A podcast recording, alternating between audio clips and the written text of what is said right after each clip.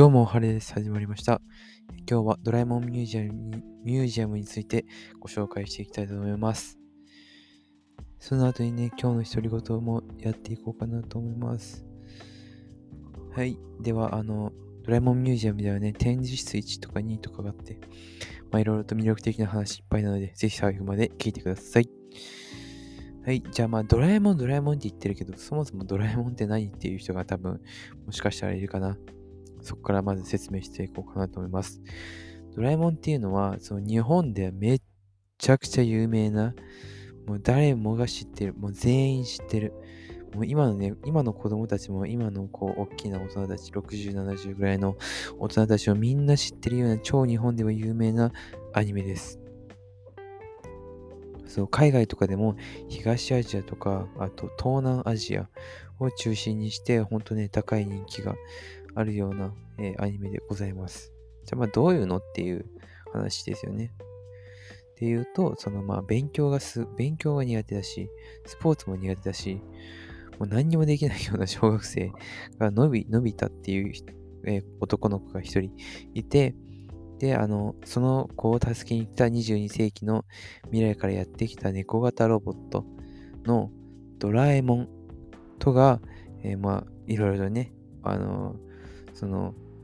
のび太くんを助けるためにドラえもんがいろいろとお世話してあげるんですよ。そんなこう二人のね、繰り広げられる日常生活が、えー、見られるアニメとなっております。基本的にはね、あの、1話1話で、あの、物語が完結するものになっているので、あの、誰が見てもね、とても面白いものになっています。でもそうするとすごいよね。だって1話1話で完結してるってことはさ、よりさ、こう高いクオリティにしないと次は見たいって思わないわけじゃん。すごいね、そう考えると。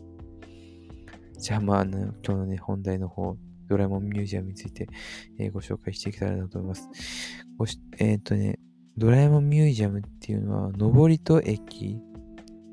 からバスが出ているらしいんですけど、その登戸を、えー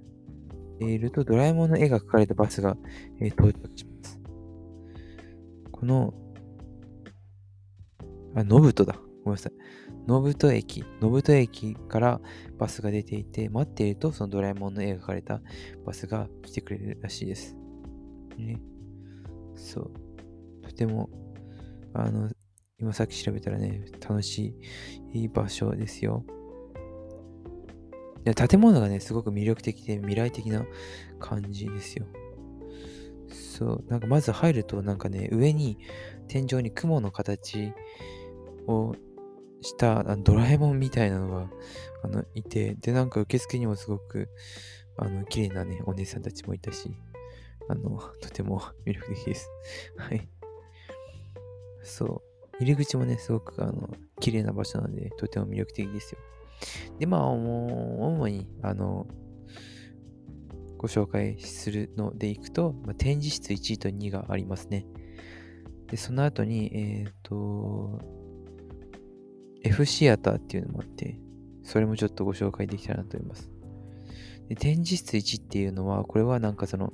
実際に描かれた漫画の原本？原本ってわかるかな？その実際にその、漫画家、イラストレーターが書いた、えー、紙ですよね。それがなんか置いてるらしいです。すごいですね。そんなめちゃくちゃ貴重じゃないですか。俺も行ってみたいな。そうだ、そんな感じです。とてもこう魅力的な空間になっていて、そのなんか 3D アニメーション、そのドラえもんとかのび太くんもあの一緒に映って 3D アニメーションもあったりするので、あの、それとね、一緒にこう見ていただけると、とてもあの、魅力的なのではないかなと思いますね。それ見てるだけで、ね、大体のね、こう、あ、こうやって作られたんだっていう流れが見れるので、とてもいいですよ。魅力的です。もう空間がね、大好きになりますね。その漫画の原本だけじゃなくて。あとは、その漫画で大切な小回りっていう、その線をね、一番最初に入れて、この部分にこれを書こうみたいな感じでざっくりとね、あの、なんだろうな、配置を決める的な感じであったりとか、あと絵を描くのにもなんか、最初一発目からこう丸描いてみたいな感じでやるより、なんかこうちょっとさっさっさっさって細かいこう線を何度も入れて、それがこう丸になってて、で、最後にこう、えー、本、本書き的な感じ、本番書き的な感じでこう丸い感じで書くんですよ。で、あとその後にこうなんかね、セリフを入れたりだとか、えー、っていう感じで、えー、漫画を描いていくらしいです。まあ、大雑把に言うとですよ。大雑把に言うと。では、そういうこうなくてはならない工程をもう本当にね、一目で見れるので、こう、そのね、アニメーションとかもあったりして、とても、え、魅力的な場所なので、ぜひ行ってみてください。で、次、展示室に、展示室にはね、なんかすごいですよ。これもう入り口からね、すごい。入り口がもうどこでもドア。それをなんかくぐると、これまたね、原画が飾られてるんですけど、これはね、結構カラーなものがあったりだとかして、とてもあの魅力的な場所ですし、展示室1とかよりもね、なんかあの、なんかね、機械を通して、なんかいろいろとこう、おしゃべりみたいなのができるらしいんですけど、自分はなんかそれ、確か魅力的ですよ。魅力的なんですけど、それよりもなんか魅力的だなと思ったのが、この綺麗なジャイアンっていうのがね、一番いいのかなって思いましたね。そう。そのなんかジャイアンっていうのは、いわゆるなんだろうな、その、ドラえもんの友達に、そのジャイアンっていう男の子がいるんですけど、その子が結構、こう乱暴な感じの子なんですよね。そのアニメの中では。でも、この木こりの泉ってわかるかな？木こりの泉。フォレストファウンテインっていうのかな、英語だと。に、あの、入ってしまったんですよ。その、怒りっぽいジャイアンが。そうすると、すごいなんか綺麗で、とてもこう、いい子のジャイアンが出てきて、すごいこうなんか面白いような一面が見えたりして、とてもね、いい、いいような、えー、とても魅力的な回でしたね、あれはね。自分もちゃんと見てたんで、その回はすごい面白いですよ。ぜひね、アニメとか、ドラえもん見る機会があったら、ぜひ見てほしいですかね。絶対あの、見て後悔とかすることないので、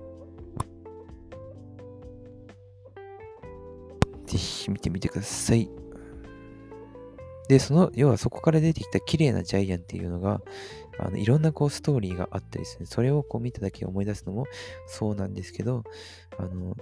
そのね、いわゆるこう、これに入る前と後のイメージが